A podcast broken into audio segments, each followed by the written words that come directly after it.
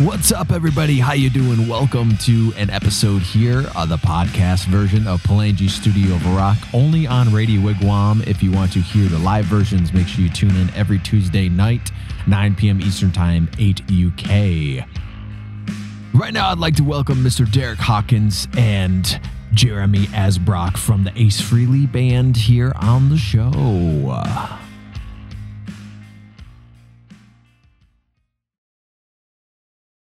What's up, everybody? Welcome to another episode here of Palangi Studio of Rock, only on Radio Wigwam. Today we have two extraordinary guitar players here, even though I seen one play bass the other day, but all your photos have guitar. Mr. Derek and Mr. Jeremy in the room here. What's up, guys? How you doing? Doing good. How are you? Pretty good. This show is also sponsored by Envious Music Magazine and Alyssa Ebersold Concert Photography. So if you need somebody to take some photos and stuff out there, she's good. And if you need some, uh, you know, some reviews on your music out there, make sure you hit them up. Derek, are you driving right now? I'm not driving. I'm at work. I'm actually out in my car.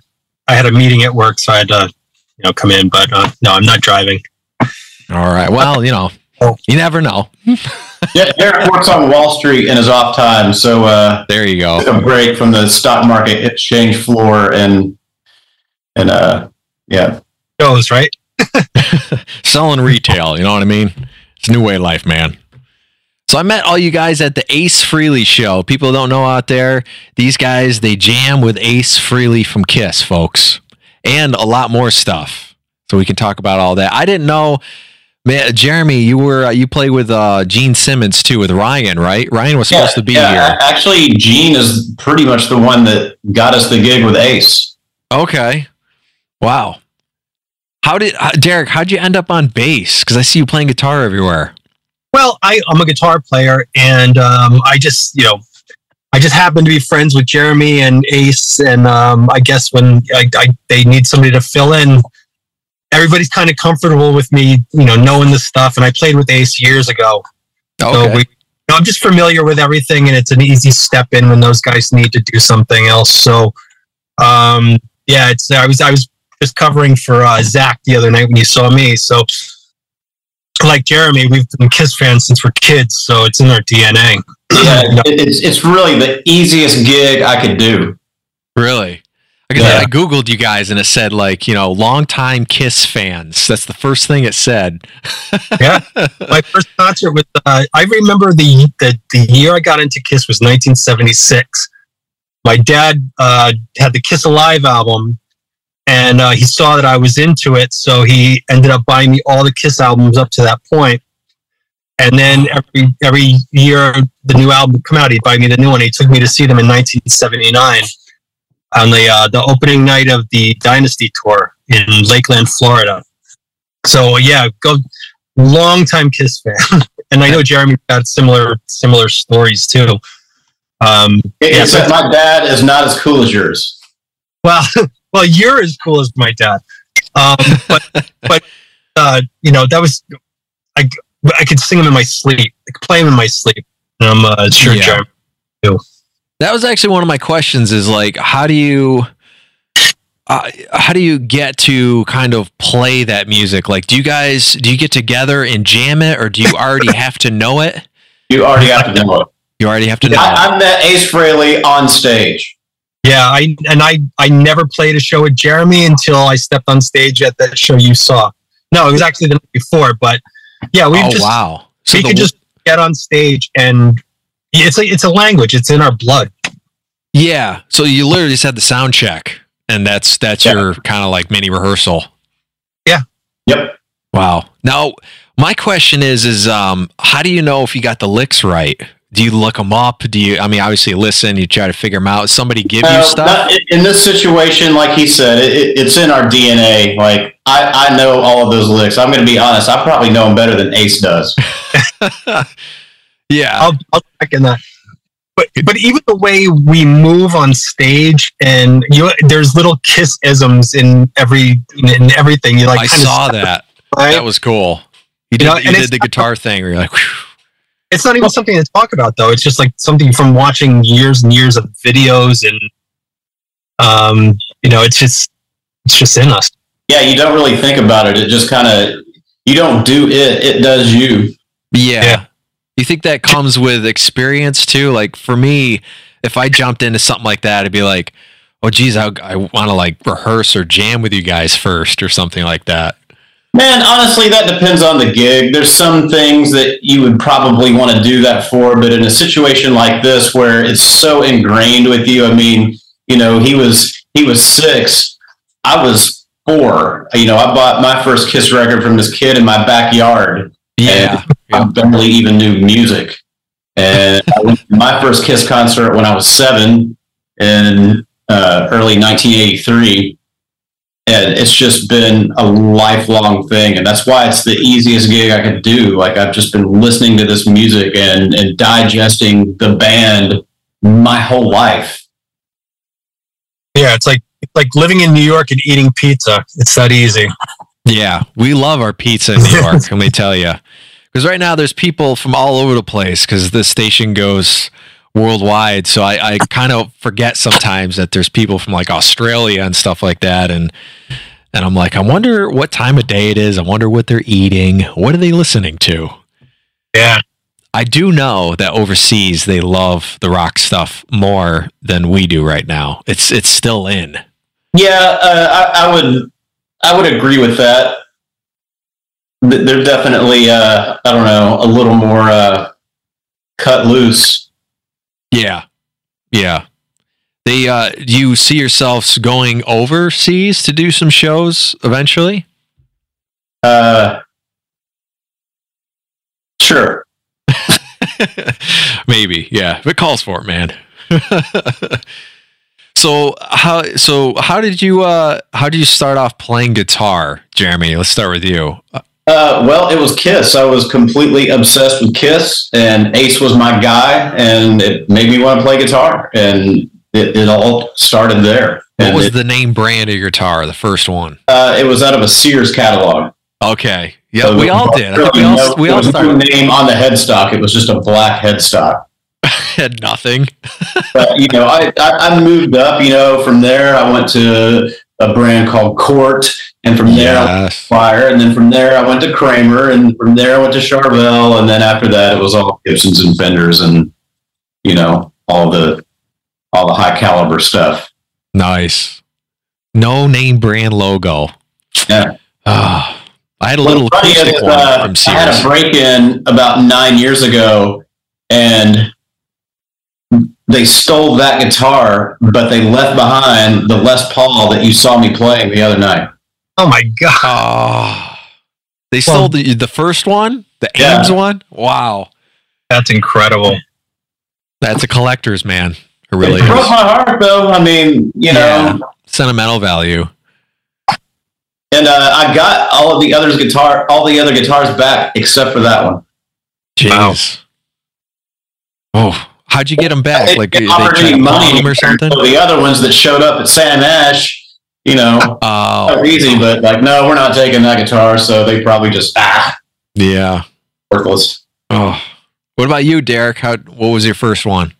Oh, my first one was uh, you know, uh, it was Christmas 1979, and um, it was because of Ace, of course. And I got one of those acoustic guitars that come in the, the kind of acoustic shaped box with the cellophane on the front of it. Yeah.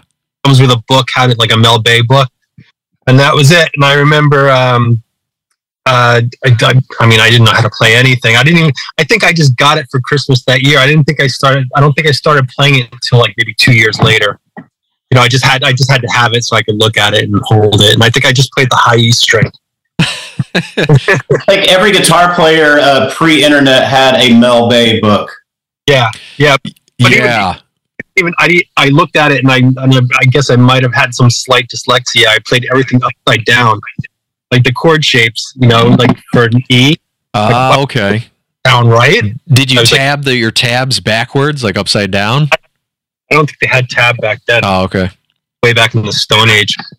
But um, I remember, uh, I remember my dad had uh, that that album, uh, "We Sold Our Souls for Rock and Roll" by Black Sabbath, and I tried playing Paranoid. Jeremy, you guys know how Paranoid goes. I I just played it. I just hit the high E string and I went down, and then I went one, two, three, four, one, two, three, four on the high, on the first four. I played Paranoid. I had no. But that was that was my first thing playing guitar. Wow. That's cool. So you guys are how Kiss was for you was Metallica for me. For me it was Uh-huh. all Metallica. And and Creed, believe it or not. Well, it's funny you say that. I, I not to cut you off, but um, I think I learned actually how to play guitar, like properly play guitars to Ride the Lightning. That whole album, Yes. Christmas, Christmas 1984. I my aunt got me that on a cassette, and I learned the album front to back. and That's what you gotta do. Yeah, well Yeah. that's I don't know if you guys felt it like uh well, I get there was no Blink 182 and stuff when you when you guys started playing, but I always felt like those are great chord bands and rhythms and stuff. But when I got that Metallica and Ozzy CD, I was like, this is the stuff you have to learn to play the guitar. Yeah. Yeah, The kids are Yeah. like, oh, you know, well, how about uh, Jimmy Eat World, man? Uh, most of the kids in my high school were cutting their teeth on Metallica. Also, Yep. wasn't a big Metallica fan. I like fun rock and roll, you know, and I AC/DC? cool. Yeah, I liked ACDC, but even even, even that, you know, uh, mid '80s type stuff. You know, I was into Van Halen and, and Motley Crue and Ratt, and you know, No. honestly, like Poison was my breakthrough in lead playing because I could play all that stuff when I was like 13. Okay. I was like, how I like, oh, I, I can play that stuff. And, you know, like CC and Ace's style were a little similar. You know, it's, it's kind of funny. I don't really listen to much Poison anymore, but like there was something about it when I was 14 that it was doable. yeah. Yeah. And Maybe the that- melodies in it. A you know I mean? transition into harder, harder stuff. Yeah. I don't know, like just just it being possible was what made it. I don't know, like made me kind of stick with guitar. Like I can play that, and then you know, like when I'm 13, and you know, girls love that. Like wow, That sounds good. He can do a solo to Fallen Angel. Holy crap! Or that or that talk dirty to me. That that open Yeah. that sounded. you know, it's like great. Did you guys ever, when you started out, did you play like talent shows, or was there like uh, a, like an open mic or something that you did like at that age, at thirteen or fifteen, or did you I want did you want to play out live? Oh, you know what I used to do? I used to, I, you know, you, you go to school and there's that, they, you have the assemblies, you go to the auditorium where there's the stage and all the bleachers. I always picture myself, I was like, God, I'm going to get a band together. Next year, I'm going to be on that stage with my band. We're going to be the youngest rock and roll band in the world. And um, just never happened. So That is exactly how I played my first show. But First day in middle school, I sat down in that auditorium. I'm like, I'm going to figure it out. And uh, my grades were just good enough to join Beta Club that year. And it all came together. I knew the president. I'm like, all right, I want to do a benefit show. I don't even care what we benefit, but I want to put on a concert. And I roped in my guitar teacher to sing and play guitar, my brother on drums, Wow. and his best friend to play bass, and his best friend had a PA and a lighting rig, and it did. It all came together, and I played that fucking auditorium, man. that's such Wow. a magazine story. That's exactly like what you would read in a magazine. But it was when you said that, I'm like, that's exactly how it happened. how That's- long? How long you guys been playing with Ace? Like, because I know Derek had a lot of projects and stuff. What happened? How'd you get there? Well, with with me, I I I was brought into it by a friend of mine who was you know friends with Ace back in the day, and I played with them for four years, and um and then I was you know out. Of, my friend brought me in. They, I guess Ace was coming off of you know his semi retirement, and they were he was making a new record, the Anomaly record. Um, he needed a touring guitar player, so my friend Anthony got me involved, and um, yeah, we just hit it off. Ace is a great guy. We became really close. Um, that's how I got into it. Did you have to audition? Like, uh, Yeah. you know, like play and Yes. And what's so funny is like, look at me. I don't, back then. I, I go to the audition. My my friend Anthony was like, "Okay, I got you an audition with Ace. It'll be really great." he likes tall guys, so you're, you're you got that. He goes, but one thing you got to do is you got to grow your hair out a little bit. And I was like, and I I mean I looked like Sting. so, so I show up there. I show up there, and there's all these guys that look like Nikki Sixx, and names like AC Blades and you know Ricky Sticks and all this shit. Yeah. And I'm and I walk in and they all look at me like like "Oh, who's this guy? You know. And I was like, all right, you'll see when I get on stage who this guy is. because you had short hair. I seen pictures. Yeah, I just I got up there and I did my fucking thing and and that was um I'm sorry, dude, I didn't mean to swear. Yeah. but Thing, and right. and I uh you know, I was like if I'm not I'm definitely not gonna get it by my my uh my police look. So I got it by just, you know, attitude and playing and backing Ace up and um and just went from there. yeah, maybe because you didn't look like the other guys too. Maybe that did help a little bit because it's like, well, what was that one guy that had his hair short? I thought he put in a good word for me because because I think even Ace looked at me like, "Who the fuck is this guy?" you know. but, usually uh, what happens, right? but I mean, Jeremy- I'm very thankful. oh, go ahead. No, I'm just saying I was very thankful to get the gig. It meant a lot to me. It's one of my proudest moments.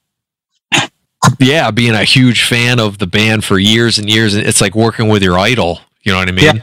Yeah, basically. Yeah. And and Jeremy, you started off with Gene, and then Yes, and then uh, and then we did a tour of Australia, and Ace was the opener, and it was going to be a little too expensive to bring his band over, so he asked Oh. Gene if he could use us. So we wound up backing both guys, and you know that was. I know Gene knew that the Kiss tour was on the horizon because it was it was getting late in 2018, and you know he told me that Ace was going to ask us to do the, the Kiss cruise that was coming up in two months, and uh, we were already going to Japan from Australia with Ace. yeah, So we were already over there. And uh, when we were in Japan, he asked us if we wanted to do the cruise, and then, you know, I, we knew through people working with him that he was looking to make some big changes. So, you know, we had Gene's blessing, and uh, yeah, it was you just might like as well, right? What's, what's, what's that like doing two sets, hardcore sets back to back? it was freaking awesome. That's what it was. the Kiss Kiss lovers dream. I mean, Ace and Gene together, and That's incredible, man. I'm so jealous. we're doing all these deep cuts that Kiss doesn't do, and Yeah, yeah. and, You know and honestly, like as cool as the shows were, the best part was being in airport lounges and listening to those two hang out and just talk about old times and talk about stuff and interacting and stuff. Man, that that was the best fly on the wall moment of my life. I bet you, your your eyes are open wide, and you're like, uh-huh. just listening to Uh-huh. the chatter back and forth between those guys. Yeah, man, that was best. but you learn a lot ago, that way. it was in Brisbane. It was uh, at the sound check, and you know, usually neither guy comes to sound check, but they both came that day, and we wound up jamming all kinds of stuff at sound check. It's even on YouTube. It was that was probably the greatest musical day of my life. Was Wow. I can imagine. it was it was fantastic. I mean, there was just cover tunes, old Kiss songs. We'd do like a verse of this, a chorus of that. It was very cool. That sounds cool. I was gonna say, um, no disrespect to anybody. I go, I didn't even know Gene had a solo project. It was his first solo band he'd ever done. Yeah, yeah. Which because I was like, oh, I didn't know that, but because I the tour, you know, the Kiss stuff keeps getting like the final tour and the next tour and the next tour and the and the the rock cruise thing that everybody does. That was sort of how uh, Ryan and I got onto Gene's radar. Is uh, Ryan had a cover band called Big Rock Show. Okay. I played guitar in that, and we did every Kiss cruise except for two. And the stage is always in front of the their cabin, so you know I know like they'd all heard us at some point. So Yeah. Yeah. originally, Gene's solo shows there were only supposed to be like six tied in with these uh, Comic Con things called Wizard World, and you know, Ryan was good friends with Doc McGhee, so he had a good reputation with the camp. You know, he had heard us, so you know he knew that you know we were musically competent, and he asked Ryan to put together a band, and I was luckily a good shoe in there. the rest is history. It all kind of started from that. Yeah, I have to. One of the best bands I've um, I've had the pleasure to step in and fill in for being, um, you know, around you guys, Jeremy. It's it's really just an incredible band. Yeah, I was gonna say you guys, uh, Mike Starr too. I was talking to him, and he's like, "I'm busy till January, and I wanted to get all you guys together, but uh, your chemistry, I noticed, because I was behind the you know the stage where the drummer was listening. I'm like, you guys have mad chemistry." And I've been playing with Matt now for four years, but I've been playing with Ryan in lots of different things for ten years. I okay. mean, we definitely have the chemistry. I mean, we even hang out on our off time and we talk on the phone every day, pretty much. Yeah, that's what that's what you got to do. I mean, you got to like your band guys, and you got to get along, and, and creatively too. If you have things in common, and it's so there's some bands that I've interviewed and and um you know met, and they're like they don't really get along with the band. You know what I mean? And I'm like, that must be tough. I have to know Derek completely independent of all of this stuff. yeah, the funny thing is, we met um, when I was on the road with another band, and Jeremy just got on the bus, and I was like, we just hit it off. Remember yeah. that? I was like, hey, uh, yeah, it's because uh, Johnny was a good friend of mine, and I was kind of there to see him. Yeah, yeah, and we just we hit it off, and uh, we just kept in contact over the years after that meeting. And then, and then when when uh, Jeremy and the guys were gonna start playing with Ace, I was in my studio, and it was like, ah, it must have been like like two in the morning, and I get a text from Jeremy. He's like, "Hey, man," he's like, "Can I talk to you for a second? I'm like, yeah. And he's like, "So we, uh, you know, he just asked me what it was like playing with Ace, and I was just like, man, what did I say? I said, just be as yeah. I just wanted to, I just wanted to know if the check was going to clear. it should. Making but, uh, sure. No, it was no, it was it was that all joking aside, it was really genuinely like you know, like you know, is it cool? Well, I guess yeah, I guess is the check clear. But um, yeah, just like you know, it was just like yeah, he's great to work with. Just you know, be one of the guys. And I mean, he knows Jer- Jeremy's such a pro. I mean, Jeremy, funny thing, man. I was watching this old Gibson, um, old Gibson uh, thing on YouTube, and oddly, um, Audley Freed, I think he was doing some Gibson thing, and he mentioned you. He goes, yeah, he mentioned you during the, the thing, and he goes, "Hi, oh, yeah, everybody knows Jeremy." uh, I, it, it was at the Gibson yeah, so I, I, remember that. I was like, oh shit, he called me out, man. And everyone out there, when I met when I met Derek Quick, I said this guy is like a music encyclopedia. Everybody, oh. he knows everything down. We were talking dates with Ozzy and all this stuff. You look it up. You know everything. you got it. but um, but yeah, no, I I do, and I I'm you know I'm a huge fan of Jeremy outside of you know all of that. He's a fabulous killer guitar player. Um, but I was I was watching that and it was just funny. I mean, because this is going back like I guess that that seminar was like 10 years, 10, 15 years ago. And, he, and then he goes, he goes, yeah, Jeremy Asbrock. I go, how um, why am I not shocked? He goes, yeah. And then right when I said that, Audley goes, yeah, everybody knows Jeremy. so funny because I just met Jeremy, and then that that that came up. It was funny. It, it's funny, like um, the fans and stuff out there, like they, they see you guys play up on stage. Maybe they don't see what happens, you know, behind the stage and all that kind of stuff. And even how, like, what I'm starting to realize is there's a small uh, couple, cir- I call a couple circles group. You know, if you were draw like some circles, they overlap a lot in the industry. You know, you got the classic rock, you get, even towards the modern rock and some other bands. I'm like, everybody kind of knows each other. I don't know if it's because you know y'all live that lifestyle, you end up meeting each other, and it's like you have a lot in common. It's funny, man. A lot of people that I do meet, I sort of feel like I know already. Yeah, it is like that.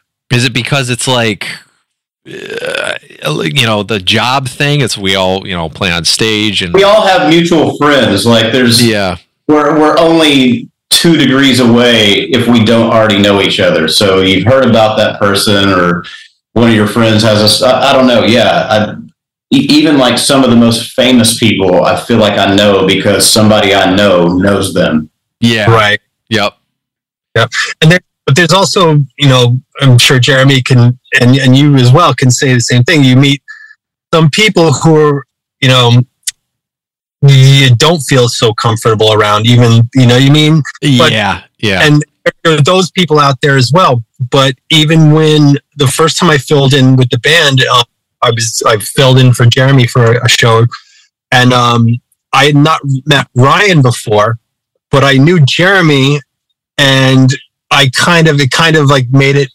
I mean, Ryan made me feel like I was a brother right when I walked. I was I was I couldn't couldn't have been more comfortable, and that's Yeah. what those guys have that complete professional way of being. It's it's not a wonder why they've been successful at what they're doing. Yeah, it feels better too if your if your friend is is a friend. You know what I mean? That's kind of circle. It's not just like a complete stranger. It's like, well, my friend's doing this. I'm good friends with him. He's a cool Right. dude. You're like, okay, But what I'm trying to say is that they th- that unit, those guys have a way of making people Oh. feel ease walking into it. yeah. know what I mean? Oh, yep. I felt so comfortable meeting Ryan, even though Jeremy wasn't the one who, you know, put our hands together to shake. He was kind of there doing the introduction without being there. You know what I mean? It- Yeah. It was cool. Yep. It was a very cool thing. What, Very, what very proud to know the. what's your guys' favorite like backstage story or something that has happened, good or bad? With Depends on what year it was. pick a year. let's let's say uh well I won't say recently. Let's say let's you know keep it maybe 2000s. 2000s and up here. Jeez. God, I don't, I can't even remember what I had for lunch yesterday. blur. It, and you know, and another thing is like it's, it's, it's there's. I mean, we're all older, so it's like there's not really too much crazy. As far. I mean, I'll speak for myself. Um, there's not really that much craziness. It's it, the funniest thing is just hearing Ace um, interact with people he maybe hasn't seen in a long time, and the priceless things that come out of his mouth. Yeah.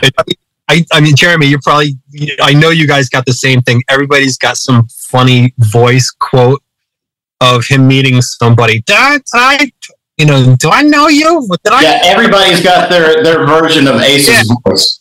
And it's like, That that's, sounds that's, like him too. that's the funniest thing is seeing, you know, I'd, I'd say like in the Ace shows, that's the funniest thing I watch is just watching him, people meet him and then the band members kind of all sitting back and taking it in for the bus ride. You know what I mean? yeah, yeah, yeah. It's surreal. Yeah. Do you uh, do you guys do like the meet and greets too? Sometimes, like you like do you like to go out and fart around with the audience? You know. Uh, I'll, I will talk to some people when they're in line to do their meet and greet, but no, we never do it with Ace. Oh, okay. And Gene used to make us do some of them with him. Uh, I had more That funny must stories about hanging out with Gene and funny stuff with him because he liked to hang out before the show and after the show. And, you know, we kind of only see Ace when we're walking on stage and then, you know, he does his meet and greet afterwards. The thing about Gene is, is you cannot leave your drink unattended around him or your food or he will dump a shaker of salt in it. Really? That happened to me a couple times. Wow. that- Priceless. Does he just have salt in his pockets? You know, he's ready to. Just know when we're at dinner or something, and you know, like we'd be running around doing stuff while we're eating dinner because you know we kind of had things we had Yeah. to do playing with him that you know Ace has a crew for, and yeah, man, I, I got the salt shaker a couple times. Uh, one funny story. It's not my story, but I was there for it, and it happened to Philip, and it was the very first Gene gig that we did and it was for this uh, event called YPO, and it's you know a bunch of entrepreneurs and stuff. And we had this curtained off section that was our dressing room, and Yeah. Phil was on the ground taking all his jewelry out. He's like kneeling down and looking down, and Gene came in to tell us something, and he goes ah, and sees him kneeled over, not looking at him, and he just undoes his pants, pulls him down, and sticks his ass that close to his head. And I just said, Hey, Philip. And he turned around and asked right here.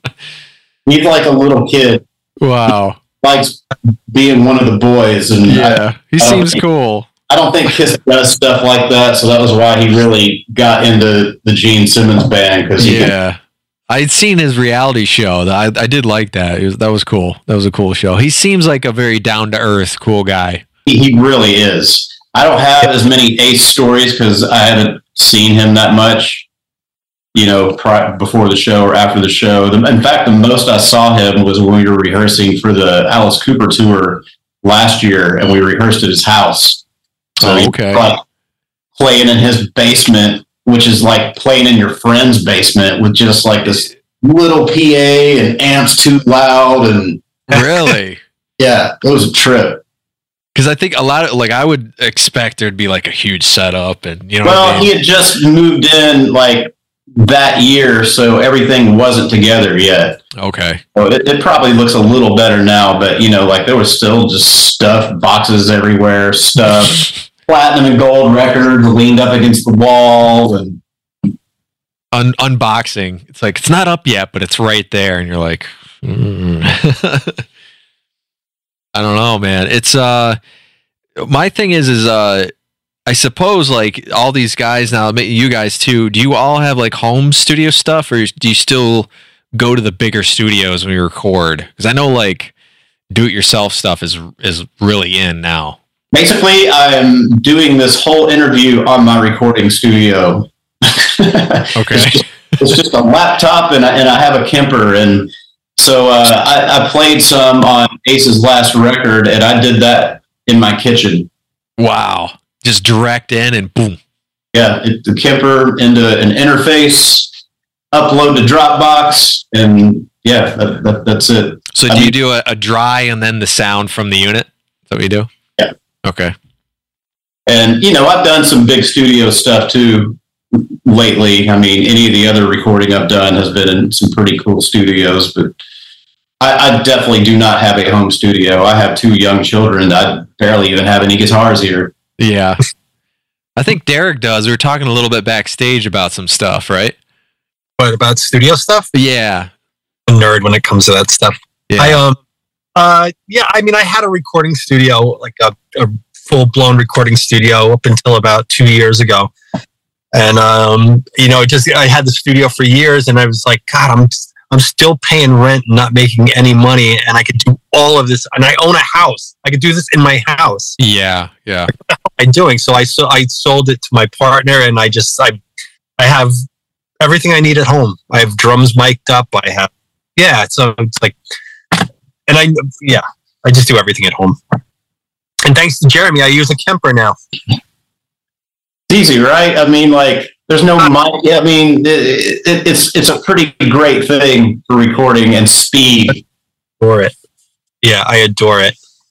Um, and I'm such a nerd too. I'm like I'm downloading. It, I don't. I don't think. I think I need another AC30. Uh, file. I think Yeah. It's like this But dude they- just made a new sound. We got to test it out. Oh my god, yeah, dude, tone junkie, tone junkie. Um, Yeah. But I'm such a nerd when it comes. I I can ser- seriously stay up to like three in the morning just playing with my Kemper, and I friggin' love it. I love it. Do you make the settings yourself too? Do you like doing Uh-uh. that? No? Oh. I mean, It's I, pretty involved. Uh, Michael Wagner, the producer Michael Wagner, is the guy that turned me on to him, and he he did that a lot. And honestly, that that's all way out of my league. Okay. yeah, That's the stuff I love is how do, how do you tweet? I go into that. You remember the video games when we were younger? There's option menus. None Yeah. of the kids would ever go into options. I was that kid that did. So Oh, everything really? I get, I go into options and and try to, you know.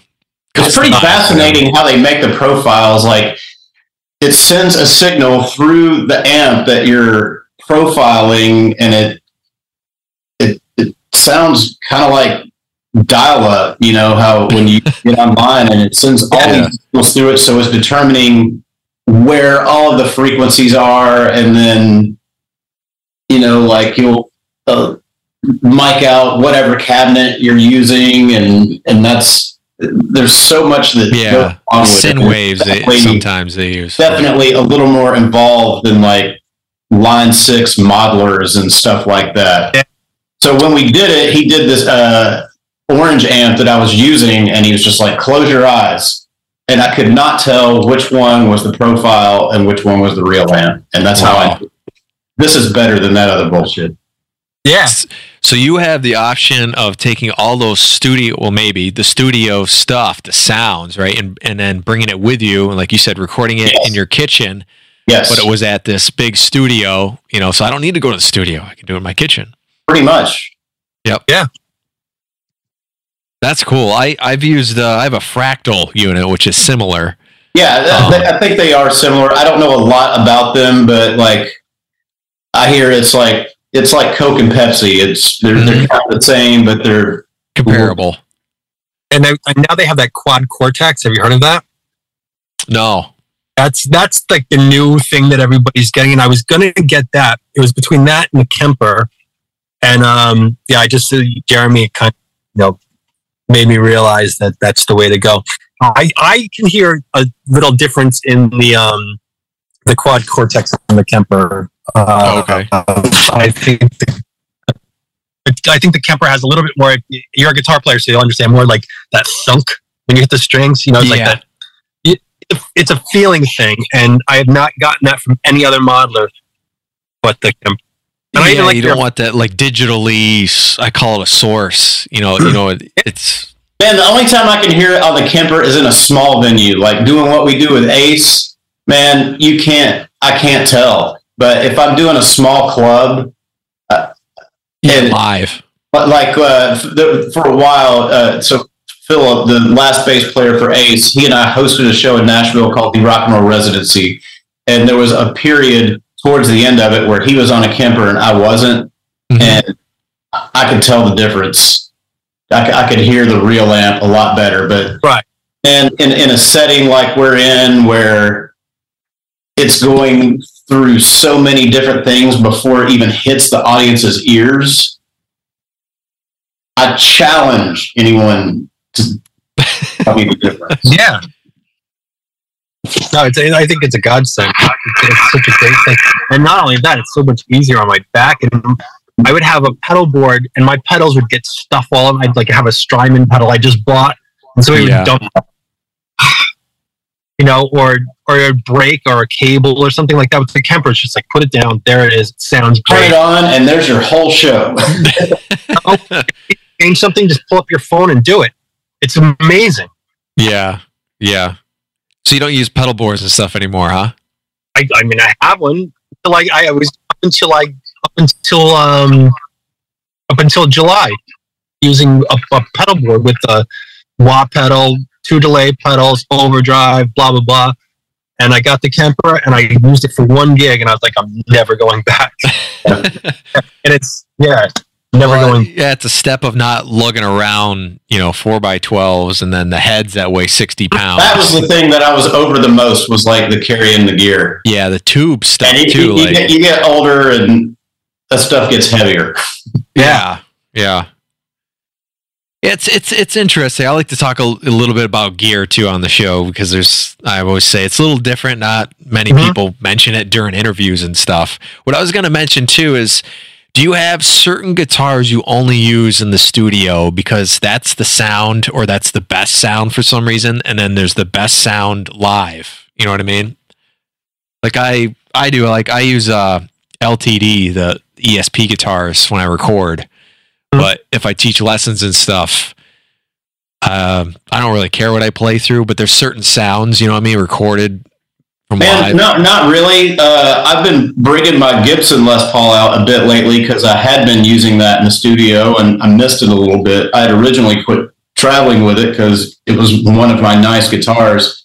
I normally play guitars by a company called Vintage, and they make great stuff, and I've used those pretty much exclusively for the past five years. Oh wow, And uh, I found the older that I get, the less nerdy I get. I would love to go back and tell 23 year old Jeremy that he's going to play a computer amp and knock off guitars.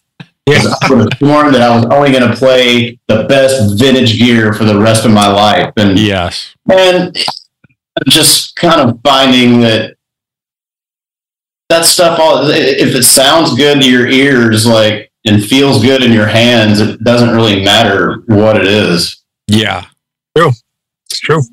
I think it's it's that some of the digital stuff doesn't have the air that you hear and you feel.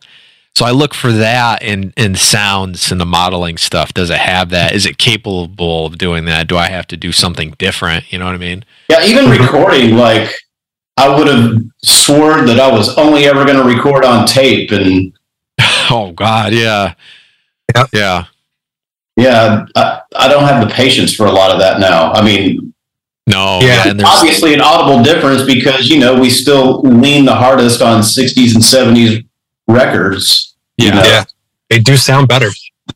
Well, they'll run just the mix through it now, the total mix or the master. You know what I mean? So it's I don't. Well, you know what? Pro I don't think that's enough.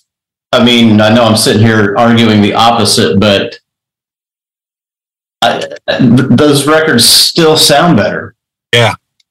You know what album sounds incredible? If you put it on a really beautiful um, stereo, that uh, that Kansas album, Leftoverture.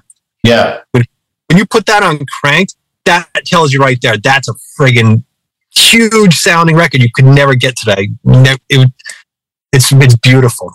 yeah, So having said that, I don't have time for tape anymore. It's like stop, and then you're right back where you started. They're like, yeah.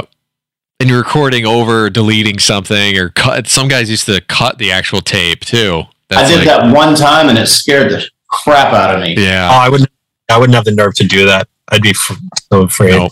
I don't mind recording digital, but I, I love if you have analog gear with digital, it does sound better than digital alone. So, like with my fractal stuff, I will throw it on the outside into a tube preamp just to get that extra stuff, and it seems to work pretty cool. But um, yeah, I don't know. It, well, it makes it easy, you know, like for you people recording in your kitchen out there. Yeah, the more I've done of that, the more I realize, and you know, like everybody's listening to it through little earbuds and stuff. And yeah, know, I suppose if everybody was still listening through hi-fi stereos and stuff, it, it might be different. Yeah. Yeah. That's what I'd like to think as as far as like mixing music and stuff is I, I still like to go to the well hopefully listen into you know, a big boom box. Remember those? Oh yeah, those big stereo systems. But hey, you know, there's there's stuff in there that emulates those sounds, which is which is cool too. Um so I think we've gone over we've gone over probably the a lot of my questions so far. There's like one uh, any shout outs you guys want to give as far as like um, who you're endorsed by or any of that good stuff? uh, like I said, I, I play vintage guitars pretty much exclusively. Uh, DiMarzio pickups, uh, Elixir strings. I can't say Yeah. enough good things about Elixir strings. Like I got a box from them back in 2019, and I am still working on that box. Oh, I've wow. played upwards of 10 to 12 shows on one set of strings. Oh, really? Yeah. Wow. Do you spray, do you, do you like spray No. it or use the, you I'm nothing? Oh, Not even a that's, a good, rag? Oh, no, Wow. that's a good shot. no, they make they make good high quality stuff, and I mean in the store they cost a little more because of that. You know, they do last a little longer, but man, I had one set of strings. I I can't remember exactly, but it was like fifteen shows, five rehearsals. I mean, it was just a, a, a dumb amount of work on one set of strings, and I I- still didn't break one. That's for me, man. My I've, I've playing guitar for 42 years, and I hate changing strings. To this day, Oh, really? like doing yoga, especially my 355 with the Bigsby. I, I swear to God, the amount of times I stab myself or it's it popped off just as I was getting it like Yeah. wound up, and I'm just like, you know, I quit. I'll leave them on for like um, two months. Yeah, Just- until until you're like, man, I really feel like I should change strings. Changing strings is like doing laundry. it's like That's- emptying the dishwasher. It's just like, oh God. got to do this. That's true. The acoustics I use Elixir, love them. You ever heard of SIT? I've been using those for because I play a lot with the Berkeley stuff. I was talking to um, Derek about it, and uh, I think I, I haven't. I've only broken one set of strings, and they they last a long time too. And they're kind of uh, they're wavy. They like there's a lot of give, you know, which is kind of cool. Yeah, prior to uh, Elixir, I was using the uh, NYXLs, the D'Addarios. Those are good strings too. Yep. I still use. I, I'll play Elixir as long as they let me. What, I'm what gauge? Uh, I play 10 through 52 only because Oh, Ace tunes down a full step. And, you know, like I, I kind of need the, the higher gauge, the, the flat or the, uh, what's it called? Heavy bottom. yeah. Yep. Uh, just because we're tuning down so far that I don't know, it sounded kind of weird with, uh, Yeah. You want to keep the lows too. You don't want them to like gargle. play uh, Fender guitars though. I like to use nines on, on Fenders. I don't know. There's something about it. okay. Yeah, I can't use. Um, I've I've used GHS strings since the day I started playing guitar. My my guitar teacher went out and took a, a pack of GHS boomers off the thing to change because my strings were like rusty. Changed my strings, and I've used them since to this day. But now I'm going to try out the elixirs because of Jeremy's. Um, Yeah, d- because you won't have to change your strings like ever. thing. so for me, but with the with the telly, I also have a telly. When we're getting back to the guitars that we use in the studio, I use a telly only because um because of that sound, but I can't play it live. I, it's just not comfortable for me live. Like Yeah. the three five five is just part of my body. But the um, if I put anything heavier than nines on the telly, my fingers are killing me. It is, man. It's like bending cable. Yeah, Wow. Okay. No, that's not bad. I mean, nowadays, uh, everyone I talk to, they're like, yeah, we use 11s, you know, 12s. I'm like, Man, what, they got something to prove? Eddie Van Gibbons can use light strings. I can use light strings. Those yeah. are two rock and roll. I was a nine guy for a lot of years, but I tell you, I broke a lot of strings and I switched to 10 and I did a little better. So I'm I was a okay. nine guy in, in the 80s, you know, when we were all playing hot rodded guitars and whammies and fast playing. Yeah, it does help a lot. And then, you know, when I went down the classic rock road, I, I went up a gauge just because, I, I don't know, like you can kind of hear the tone difference in, in how thin nines can be on, on Gibson guitars. Yeah. I used to play a lot of Megadeth and I loved it on, on nines. It was perfect. Yeah, see, you need nines for stuff like that. Yeah, but I'm a Ace- 10 guy now. Ace You know what I plays mean? nines now. Does he really? Even Yeah. uh, I heard his solo that he does, like the eight minute solo, and you're like, he just gives us a cue and then we go back on stage. Uh, yeah, uh, as soon as uh, when he does the the Chuck Berry up the neck, that's that's when you know. Oh, okay. And the smoking guitar. Smoking. Oh man, the smoking guitar. I know I've got like five, ten minutes left. Yep. You guys, you guys ever had a guitar that like sparks or anything? Like I don't know how it would play if the thing's smoking and sparking and Uh, I used to do a, a Kiss tribute show every Christmas, and I was Ace. So, and Okay. uh, drummer uh, Christopher Williams, who's the drummer in Accept, made one. In fact, the thing that they use in Ace's Smoker now that was Christopher's idea. oh, okay. I remember that. Like it was like uh, the, the vapor thing from a miniature Yeah. screen set, and I remember. I remember when they brought that to him to try out. yeah, That was when when I was playing with him. He was still using the smoke bombs. I Rocco. Know. In fact, when I saw you play with him in 2008, I remember when he did that. Then there's a fire extinguisher. Yeah, totally. it was over. no, is where that guy brought the other um thing for him to try out. Yeah. So I have I have played with one of those, but nothing else. Nothing. I never shot any rockets or anything off the headstock. Man, we could go on for like hours, everybody, talking about this stuff and uh, between gear and stories. But I appreciate everybody tuning in. Palangi Studios Radio Wigwam here. We got Studio of Rock here today with Derek and Jeremy. We almost had Ryan, but he had another gig. But maybe we'll interview him uh, some other time. I appreciate you guys coming on. Anything that you want to say to everybody before you leave? This is your time. Well, I just wanted to thank you and Jeremy. I wanted to thank you, Matt and Ryan, for uh, for welcoming me to help out when when you need it. I'm always there for you guys. It's been a pleasure, and it's a great family to be involved in. Really well, I'm glad, I'm glad it happened because I got to see you a little more and hang out some. I mean, you oh. know, he's in New York and I'm in Nashville, so you know, we text a bit, but like as yeah. far as real actual, yeah. it really means body time. Like you know, that was it was a good time. It really was because he was like, "Yeah, I'll do an interview, but you know, you got to get this guy in there too." I was like, "So I know you guys were were pretty good friends." Yeah, he's a great guy. Great people. And and thank you for stepping in. I'm glad it was you. My pleasure. I'm always there for you, bud.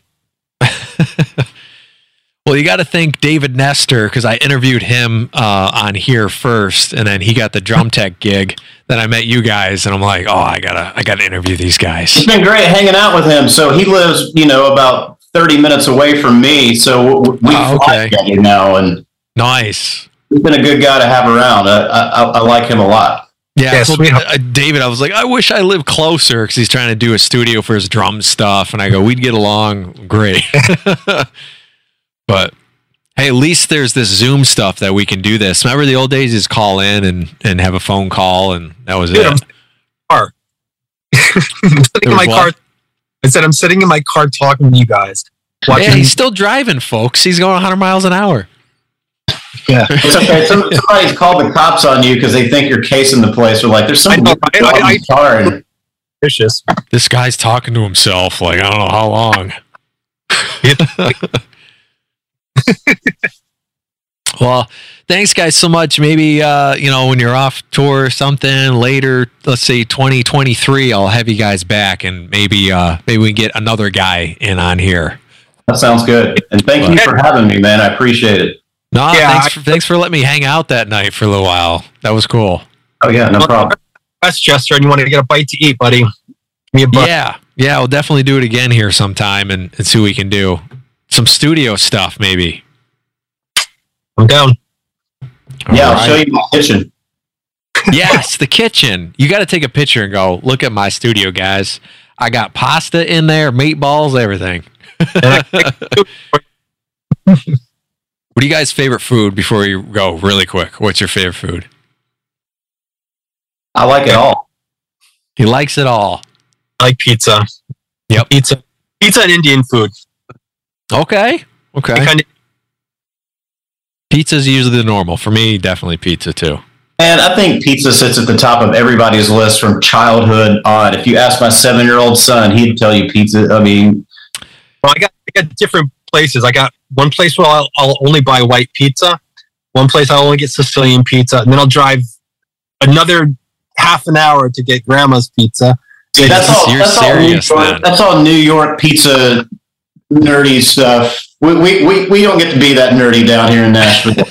yeah, got dirty ribs places and whatnot. Yeah, yeah. Uh, kick your ass in Mexican food though. Smoke stuff, man. My wife loves Mexican food. That's her favorite. That's crazy. Well, you got to be serious about pizza to do that because I, I, do the same thing. You know, you got your yeah. spots, you order certain things, you drive a half. I drive a half an hour to get a good pizza too. But it makes me mad. Like, man, I thought you guys were able to just go down to the corner block and get awesome pizza. the gas station pizza. Oh, 7-Eleven pizza. oh, no thanks. No dice. All right, guys, I appreciate it. Make sure you go on here for the reruns on YouTube. We're going to be uploading it uh, shortly after, too, to all the social medias. It ends up on Mixcloud. Thanks, guys, for tuning in and listening on Mixcloud. We've been kicking ass here with, with all the interviews lately. They're like, all whatever genre it is, we've been like the top 10 in Mixcloud for at least a couple days and stuff. And all the shows out there, as I say, any show on Radio Wigwam, because there's a couple DJs on there, check them all out and support independent music, any music nowadays. Like buy stuff, physical products, right? That's what I say too. Is don't stream but download. Agreed. Works for me. See you guys very much. All I'll right. talk to you soon. What's up, everybody? Thanks for tuning in to the podcast version here of Palangi's Studio of Rock, only on Radio Wigwam. Catch the live shows every Tuesday night, 9 p.m. Eastern Time, 8 UK. Chime in on our social medias and make sure you see any of these video repeat podcasts on YouTube and go to frankpalangi.com. Appreciate it. Hopefully, you guys come back, and I will see you soon.